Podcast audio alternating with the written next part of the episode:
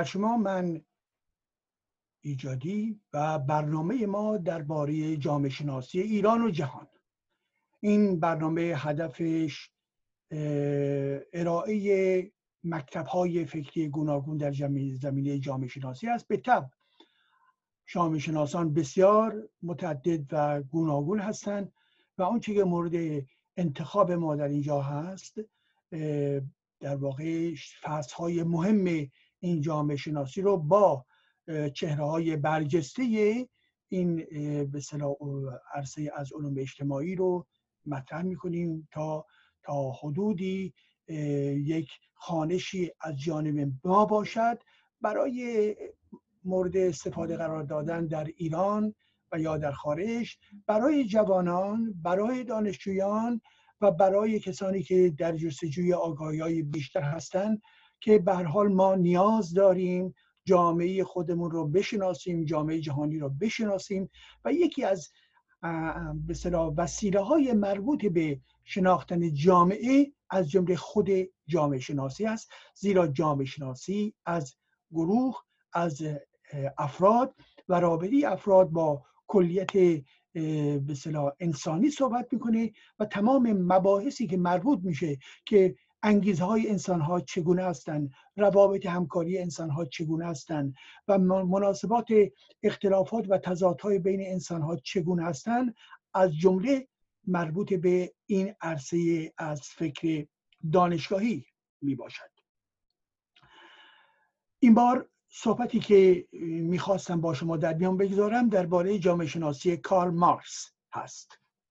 کارل مارکس یک شخصیت بزرگ هم فیلسوف هم اقتصاددان هم فرد سیاستمدار و همچنین جامعه شناس.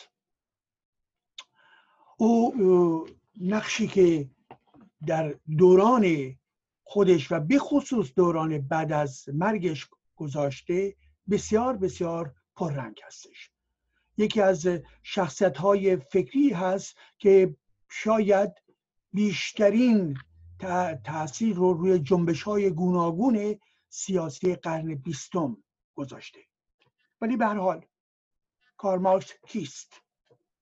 کارمارکس کسی هست که در سال 1883 در واقع فوت می‌کنه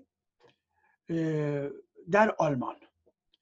متا کسی که در واقع ببخشید در آلمان متولد میشه و در انگلستان فوت می‌کنه و کسی که در واقع موقعی که فوت می‌کنه کارل مارکس کسی هست که یک میراث بزرگی رو از خود باقی گذاشته و این میراث بزرگ به معنای هم کتاب های او هست هم عملا یک مکتب فکری هست که او از خود باقی گذاشته و این مکتب فکری توسط گرایش های گوناگون فکری تئوریک و همچنین گرایش های گوناگون سیاسی پیوسته و پیوسته مورد تفسیرهای گوناگون قرار گرفته. او در آلمان متولد میشه ولی پس از یک دوره که دوران جوانیش هست و فلسفه می‌خواند و به عنوان هگلی های جوان معروف هست عملا به فرانسه میره. و در فرانسه با درگیری های اجتماعی مبارزات اجتماعی موجود در فرانسه آشنایی پیدا می‌کنه و درگیری پیدا می‌کنه و پس از اون عملا پلیس فرانسه او رو مجبور می‌کنه که از فرانسه بیرون بره و میره به انگلستان و در انگلستان تا آخر عمر به زندگی خودش ادامه میده. او وقتی که در واقع در طول این مسیر فعالیت های سیاسیش بیش از پیش به این می‌رسه که اگر اگر جوامع در حال تکون خوردن هستند اگر مبارزات در این جوامع وجود داره این مبارزات نتیجه چیست؟ این مبارزات به خاطر اینکه اخلاق خوب و بد وجود داره به خاطر این هست که انسان ها فقط سازگاری با هم ندارن و یا اینکه دارای ریشه های عمیقتر در دل جامعه هست. بنابراین از درون این مبارزات و در ارتباط با مجموعه فعالیت های سیاسی که در اون زمان وجود داشت عملا کار مارکس قبل از مرگش به زمینه های بزرگی می‌پردازه که یکی از اون زمینه های بزرگ همانا پرداختن به نوشتن کاپیتال مارکس است کاپیتال مارکس یک کتاب قطور در سه جلد و این کتاب در واقع مسئله مرکزی که مورد توجه خودش قرار داده مطالعه سیستم اقتصادی مالکیت خصوصی هست که او بهش به عنوان سرمایداری صحبت می‌کنه. سرمایداری چیست؟ از نظر مارکس. بنابراین یک سال مرکزی در ارتباط با فهم جامعه خود می‌گوید سرمایداری و در درون این سرمایداری چه میگذرد؟ چه نیروهایی نیروهای حرکت دهنده این جامعه هستند؟ به این نتیجه می‌رسه که این سرمایداری متکیه بر مالکیت خصوصی است. متکیه بر قدرت بورژوازی است. و از سوی دیگه بورژوازی برای سوداوری خودش عملا کارگران رو استخدام می‌کنه بهره بری می‌کنه از اونها و کارگران به این ترتیب می‌گوید استثمار می‌شوند.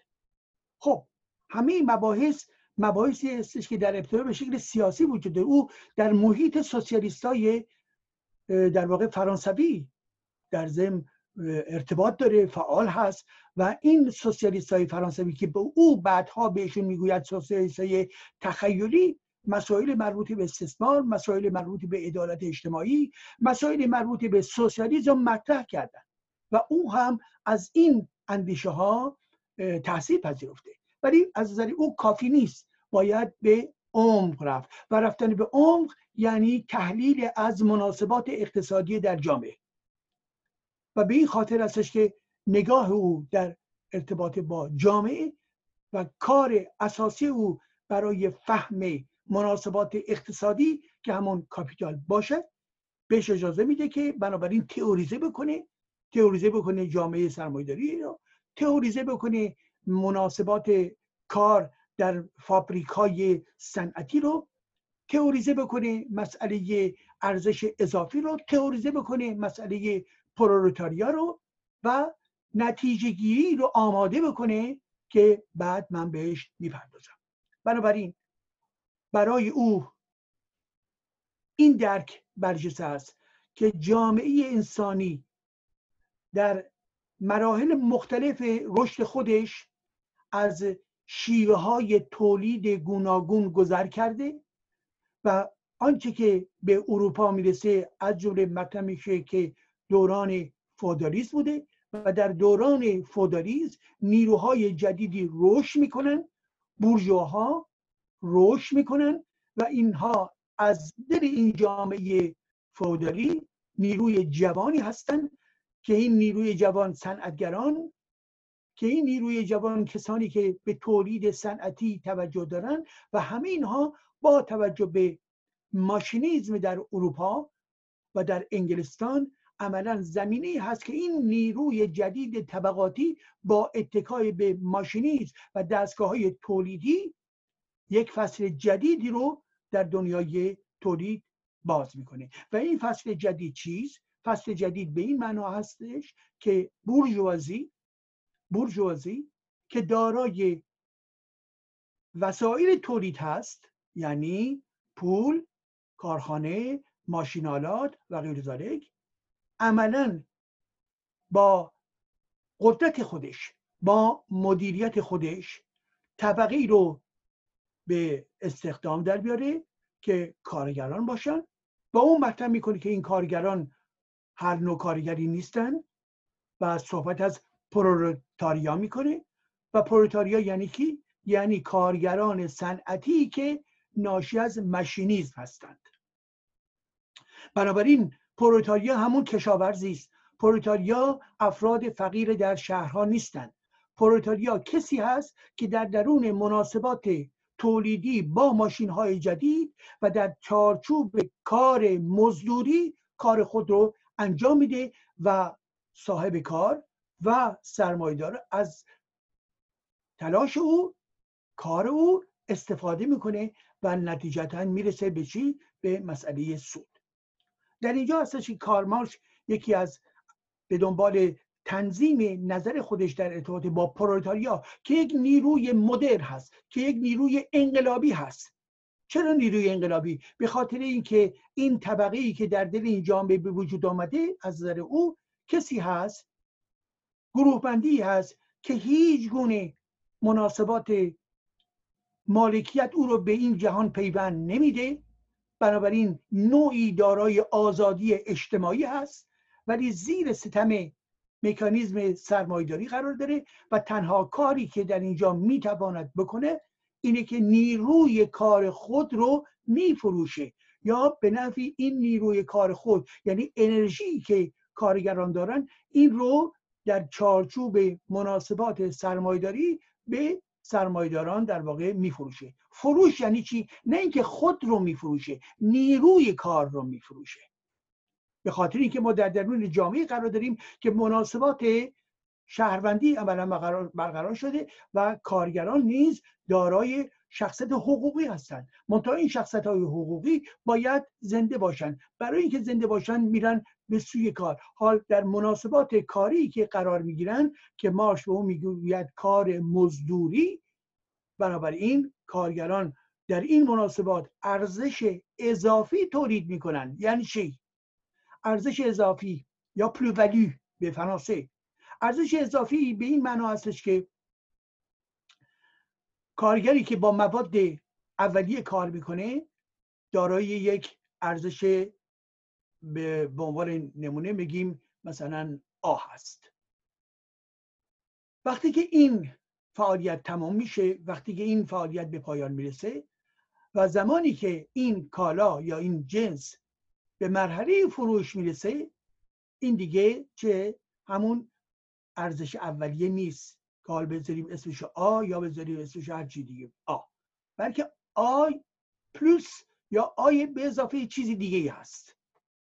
یعنی چی؟ یعنی که شما در نظر بگیرید که به فرض کارخانه دارید و هر روز در این کارخانه به فرض 100 تا ارزم که تخت مثلا می‌سازید. در پایان ساختن این تخت ها اگر یه محاسبه ساده انجام بکن انجام بدیم به این معنا هستش که از میان این صد تا تخت یا صد تا میز یا هر چیز دیگه ای که به وجود آمده و به فروش میره عملا پنجاه تای از اونها مربوط به هزینه های اولیه و از جمله دستمزد کارگران هست و بقیه پنجاه درصد بقیه همون سودی هست که کارمارکس بهش میگه. ارزش اضافه یعنی ارزش جدیدی هست که توسط نیروی کارگری به وجود آمده و این ارزش نتیجه چیست؟ نتیجه تغییر دادن ماده اولیه توسط زور و بازوی کارگران هست. بنابراین می‌گوید در این زمینه رازی وجود نداره که راز آسمانی باشه.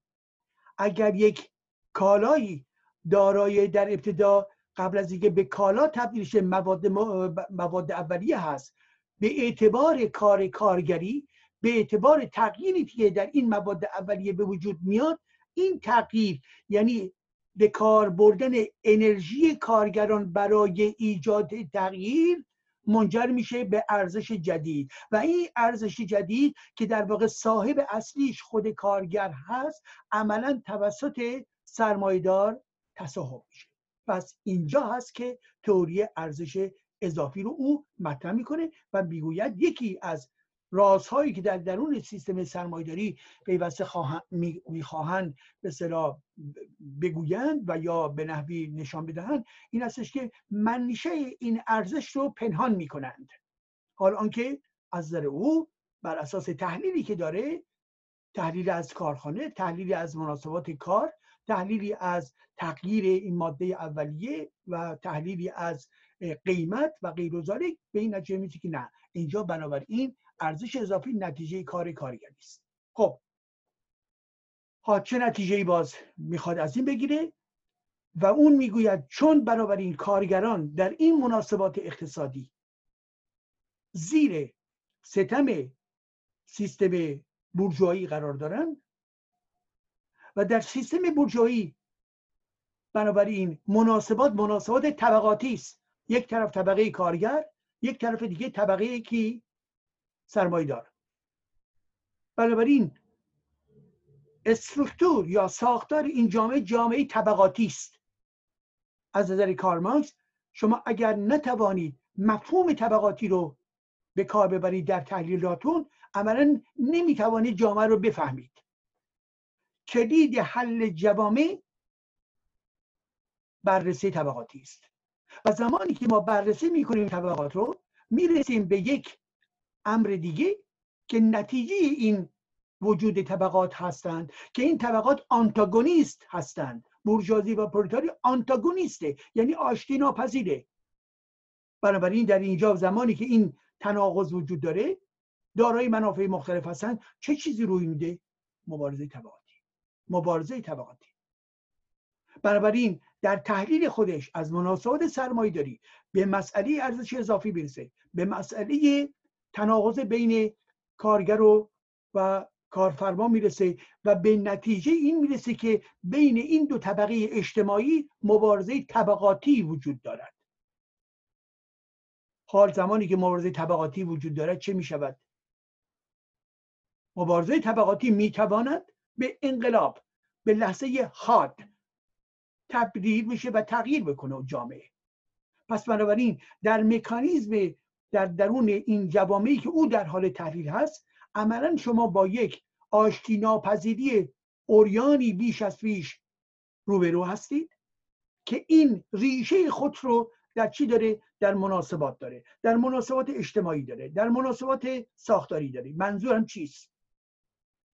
ببینید کارماس یک ایده مرکزی دیگه ای داره صحبت از زیربنا و روبنا می‌کنه که این هم یکی از مفاهیم مهم در جامعه شناسی مارکسیستی است. زیربنا روبنا. زیربنا یعنی چی؟ زیربنا یعنی فرم مالکیت مناسبات کاری و اقتصادی که وجود داره.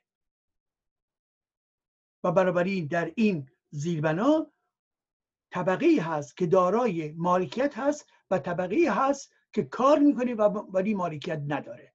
این رو بهش میگن زیربنای جامعه. یعنی در یک کلام میشه زیربنا رو به معنای اقتصادی و اجتماعی طبقاتیش فهمید. یک مفهوم دیگه است میگه روبنا. روبنا چیز؟ روبنا سیاسته. روبنا ایده ها هستن. روبنا ایدولوژی هستن. روبنا دین هست. روبنا سیستم سیاسی موجود هست. شاهان و ریاست جمهورها و پرسنل سیاسی ها اینها جزو بخش روبنایی جامعه قرار بگیرند بنابراین در نگاه کارمارکس هرچند که باز تفسیرهای گوناگون هست مطرح می‌کنه که در طول مسیر تاریخ آنچه که تعیین کننده تاریخ هست چه زیربنا هست.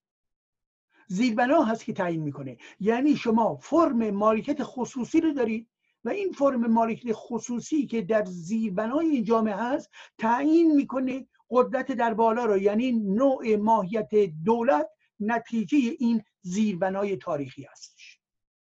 حال برخی ها می‌گوین نگاه مارچ نگاه دترمینیستی هست برخی ها می‌گوین نه روبنا هم مورد توجه او بوده است. ولی به هر حال در به قول خودش در آخرین تحلیل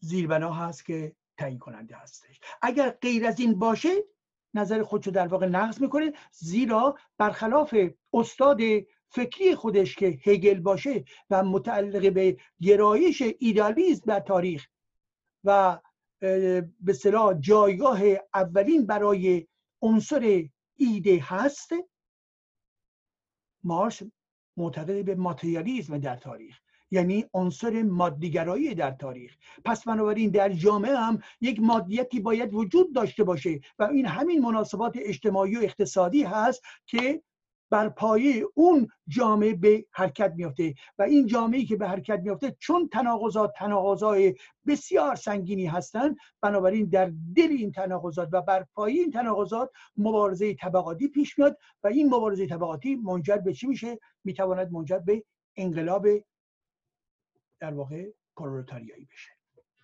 انقلاب پرولتاریایی. خب با توجه به این نگاهی که کار مارکس داره در این زمینه اینه که می‌گوید تمام فیلسوفان جهان جهان رو فقط تفسیر کردند حال آنکه موضوع اساسی تفسیر جهان نیست. بلکه تغییر جهان هست. این کافی نیست که بگی جهان این هستش اون هستش. منظور چیست؟ منظور خودش هست. که معتقدی که من دارای یک فلسفه ماتریالیستی هستم و برخلاف دیگران که فقط تفسیر کردند و توضیح دادن من خواهان تغییر در این مناسبات موجود در جهان هستم. بنابراین فلسفه من من کارل مارکس فلسفه تغییره. و این تفاوت اساسی بین فلسفه من و دیدگاه من با دیگران هست. و این امر کاملا در راستای چه قرار می‌گیرد؟ در راستای نتایج سیاسی که داره از تحلیل اقتصادیش تحلیل جامعه شناختیش داره می‌گیره. تحلیل جامعه شناختی او از طبقات صحبت می‌کنه. از مبارزه طبقاتی به عنوان موتور تاریخ داره صحبت می‌کنه. نتیجه گیری این جامعه شناسی چیست؟ نتیجه گیری این جامعه شناسی در عرصه سیاست یعنی حمایت کردن از مبارزات کارگری هستش. حمایت کردن از برتری کارگران به عنوان پرولتاریا به عنوان نیروی مدرن نیروی آینده ساز و نیرویی که باید انقلاب های جهانی رو از این به بعد رهبری بکنه. این نتیجه گیری سیاسی صحبت کارمارکس است یعنی بنابراین او به این نتیجه می‌رسه که تحلیلی که از مناسبات اقتصادی و اجتماعی داره می‌کنه که به ویژه متکی است بر شرایط انگلستان این ام برای اروپا نیز صادق هست و بنابراین نگاهش بر سر این هست که می‌گوید بله انقلاب پرولتاریایی در کشورهای مهم اروپا روی, روی خواهد داد. و زمانی که روی بده این انقلاب در چند کشور صورت خواهد گرفت و از اونجایی که این انقلاب در چند کشور صورت خواهد گرفت عملا به چه سمتی و با چه ماهیتی خواهد بود این انقلاب؟ انقلاب پرولتاریایی. زیرا این کشورها نیروی بالنده نیروی جدید نیرویی که میره به سوی قدرت همانا پرولتاریا هستند اون می‌گوید نه بورژوازی در موقعیت استثماری. اون دیگه کارش تموم شده. اول اگر نقش برجسته داشت امروز دیگه به پایان رسیده است. دهقانان هرگز نمی‌تونن چنین نقشی داشته باشن. خورده بورژوازی هرگز نمی‌تونن چنین نقشی رو داشته باشه. برای تحلیل طبقاتی می‌کنه. از جامعه. پس بنابراین نیروی طبقی بالنده در درون این جوامع پرولتاریا هستن پس بنابراین انقلاب انقلاب پرولتاریایی خواهد بود. نوع انقلابی؟ این جواب رو از جمله در درون در کتاب خودش که با همکاری رفیقش انگلس نوشته منیفست حزب کمونیست. و در اونجا اعلام می‌کنه که این انقلاب انقلاب پرولتاریایی روی خواهد داد و این انقلاب پرولتاریایی انقلابی هست برای به سرنگون کردن بورژوازی و بنابراین یک انقلاب خشونت یک انقلاب قهری برای واژگون کردن سیستم بورژوازی موجود. و او معتقد به انقلاب قهرامیز و اون می‌گوید بورژوازی کوتاه نخواهد آمد. بنابراین باید ایجاد قهر کرد. و پس از این این استنتاج هایی که از افکار خودش می‌کنه می‌گوید ما بنابراین در جامعه سرمایداری هستیم. این است وضعیت اقتصادی این است وضعیت جامعه شناختی این جامعه این هست وضعیتی و نتایج سیاسی که باید ازش بگیریم. انقلاب خواهد شد. پروتاریا قدرت رو به دست می‌گیره که می‌رسیم به دوران یعنی سوسیالیستی که در درون این دنیای سوسیالیستی کشورهای سوسیالیستی کارگران در واقع به قدرت می‌رسن و تمامی ابزار مالکیت رو هم عملا زیر کنترل خودشون قرار می‌گیرن و نتیجه گیری نهایی که از این ام می‌کنه این هستش که دوران سوسیالیسم پس از یک دوره آنچنان ثروت در این کشورها به وجود میاد میاد و پایه های جدیدی ریخته میشه که یک دورنمای دیگه ای باز میشه و اون هم جامعه کمونیستی که در درون اون جامعه کمونیستی دیگه نه طبقه وجود خواهد داشت و نه دولت. خب با توجه به این مطالبی که در اینجا مطرح کردم این هستش که بنابراین فکر کارمارس در عرصه جامعه شناختی و این اولین بار هستش که به این ترتیب تئوریزه میشه فکر وجود طبقات هست. طبقات رو ما باید بفهمیم. حال اگر شما به نگاه کارمارس توافقی نداشته باشید یا انتقای به داشته باشید ولی به حال ما این رو از نقطه نظر علمی داریم مطرح می‌کنیم. یکی از بخشایی که من در دانشگاه درس میدم گرایش های گوناگون در جامعه شناسی هستش. جامعه شناسی در اروپا جامعه شناسی در آمریکا جامعه شناسی در کشورهای گوناگون و در هر کدوم از این بخش ها گرایش ها و مکتب های گوناگون هستش. به خاطر اینکه دانشجو باید تمام مکتب های مهم رو بشنوه گوش بکنه و خودش هست که چه نتیجه گیری می‌خواد بکنه یا نکنه. ما کارمون درس دادن کار ما آموزش دادن هستش.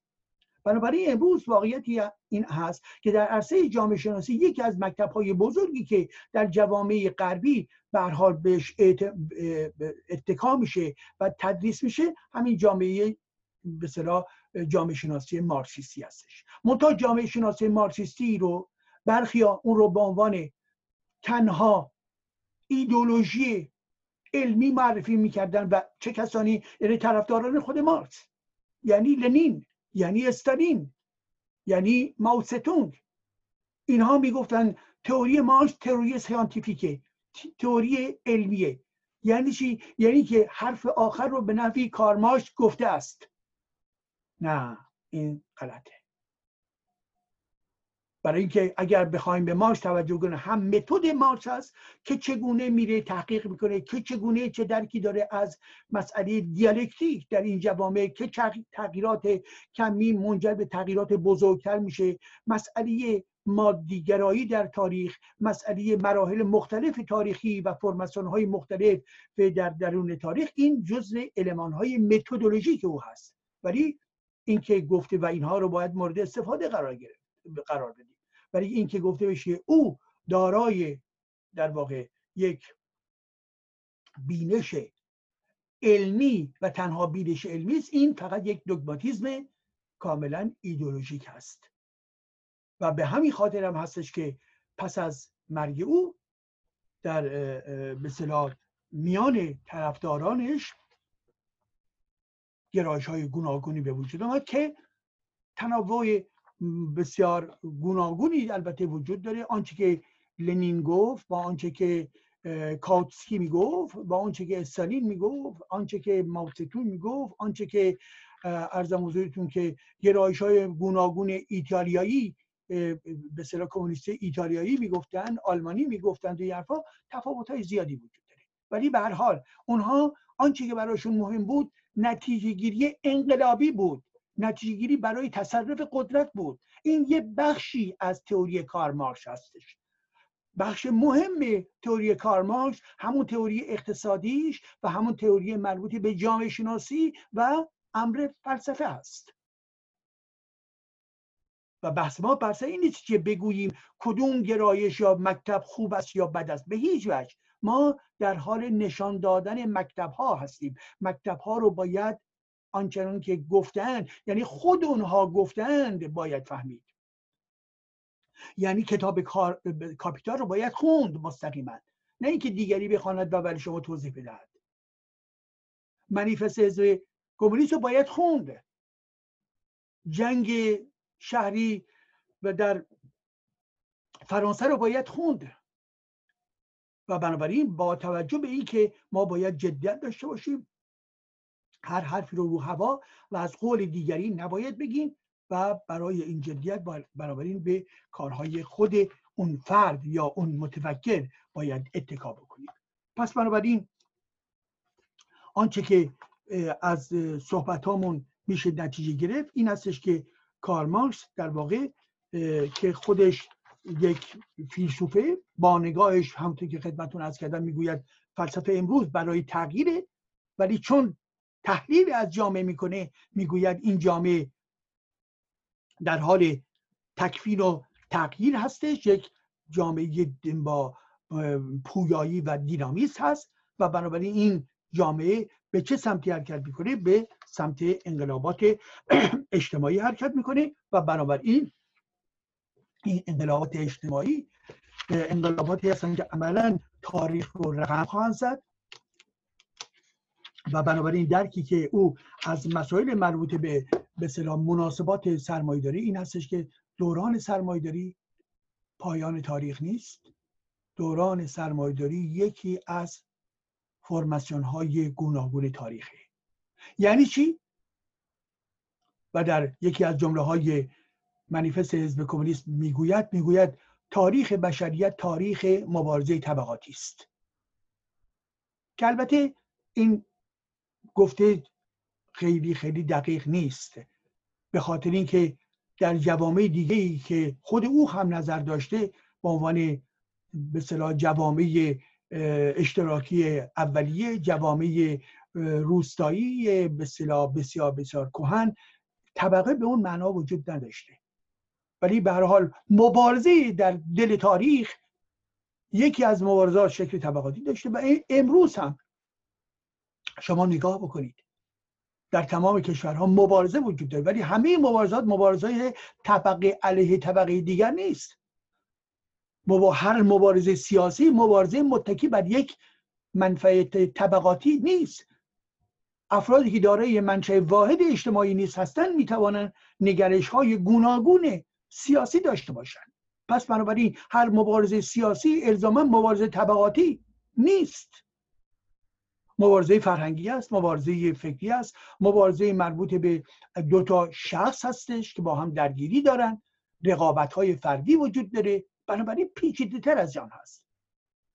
و به علاوه وقتی که مطرح می‌کنه که به صلاح فرماسیون های گوناگون تاریخ به وجود آمده به عنوان نمونه بردهداری فودالیسم و سرمایه‌داری و پس از می‌رسیم به سوسیالیسم این این گونه ردیف کردن برای همه جوامع بشری صادق نیست. این عمومیت دادن هستش. و بنابراین اینکه گفته میشه پس از این نیز عملا به سوسیالیسم می‌رسیم عملا باز دیدیم حداقل در چند نکته و اینجا پایان میدم صحبتم رو. صحبت های کارمارکس هرچند که بسیار جذابیت داره و واقعا باید مورد مطالعه قرار بگیره. ولی ولی ما امروز می‌توانیم بگوییم که آنچه که یک کارمارکس می‌گفت در ارتباط با انقلابات در اروپا این انقلابات در اروپا روی نداد. و به همین خاطر هم بود که لنین آمد رفت در روسیه و گفت در روسیه حلقه ضعیف هستش که ما باید انقلاب رو آغاز بکنیم. ولی نظر کارمارکس به سرانجام نرسید. دو نکته ای که کارمارکس مطرح کرد در ارتباط با اینکه مبارزه طبقاتی منجر به دیکتاتوری میشه و دیکتاتوری هم در ضمن باید قهرامیز باشه. و این از نظر تاریخی و رشد ارزش های جدید انسانی مورد انتقاد و نقد هستش و مورد قبول نیست. دو سه یکی از مسائل مرکزی تفکر کارمارکس در ارتباط با همطوری که گفتم مسئله ارزش اضافی است. این ارزش اضافی رو در ارتباط با کار یدی و یا فیزیکی کارگران توضیح میده. حالا آنکه امروز با همه تحولات جامعه شناختی و همچنین تکنولوژی اون کارگری که مورد نظری کارمارکس هست امروز یک بخش از در جهان صنعتی یک بخش کوچکی از کارگران هستند. بخش مهمی از کارگران کارگران مدرنی هستند که در مناسبات اتوماتیزم دستگاه تولیدی جدید اینها دارن زندگی می‌کنن. بنابراین امروز اون جنبه کار یدی یا کار به صلاح جسمی امروز امر اصلی در درون سیستم اقتصادی و صنعتی تولیدی در این کشورها نیست. تحولات روی پیدا کرده و برای نقشی که کارگر مورد توجه کارماکس داشت امروز این کارگران دیگه چنین نقشی رو ندارن. کارگران یدی و بنابراین این کارگرانی که امروز هستن به اعتبار چی؟ به اعتبار سیستم مغزی خودشون به اعتبار تخصص های خودشون. و نه الزاما کار یعنی به خاطر اینکه بخش مهمی از کار فیزیکی توسط خود ماشین ها صورت می‌گیرد پس بنابراین سوال مرکزی که در اینجا مطرح میشه اگر این تحولات اجتماعی و اقتصادی و صنعتی صورت گرفته پس بنابراین پایه کار یا تئوری ارزش اضافی آیا زیر سوال نمی رود؟ و به این ترتیب هستش که بنابراین ما در برابر یک سلسله اختلاف نظرهای بزرگ قرار می‌گیریم که دی می‌گویند بله کار کارمارکس کماکان نظریه علمی داره که اونها گرایش های گوناگون مارکسیستی هستند ولی جدای از این ما از نظر اکادمیک و از نظر تئوریک به هر حال این سال برای ما هست و کسانی هستند که در این زمینه کار کردن که جامعه شناسی یک جامعه شناسی پویا هست. طبقه های گوناگون حتی به عنوان محور فکری ما اگر در نظر بگیریم خود طبقه های گوناگون در طول تاریخ تغییر دادن تمایلاتشون فرق کرده و برابر این امروز پایه ارزش اضافی دیگه نمی‌تواند آنچه که کار مارکس مطرح کرد به خاطر اینکه بسیاری از کار مربوط به ارزش اضافی و این سودهایی که به وجود میاد عملا در مناسباتی صورت می‌گیره که کار فکری و کار مربوط به سیستم های انترنتی سیستم های تکنولوژی های جدید هستش و خود این یک سلسله چالش های جدیدی رو در برابر ما قرار می‌دهد. این بود نکاتی درباره جامعه شناسی کار مارکس. و این جامعه شناسی هم مرحله مهمی در تاریخ جامعه شناسی بوده و هم در این حال هرگز نمی‌توانسته و نمی‌تواند جلوگیری بکنه از به وجود آمدن گرایش های گوناگونی که در طول تاریخ جامعه شناسی به وجود آمده و باز هم به وجود خواهد آمد. متشکرم.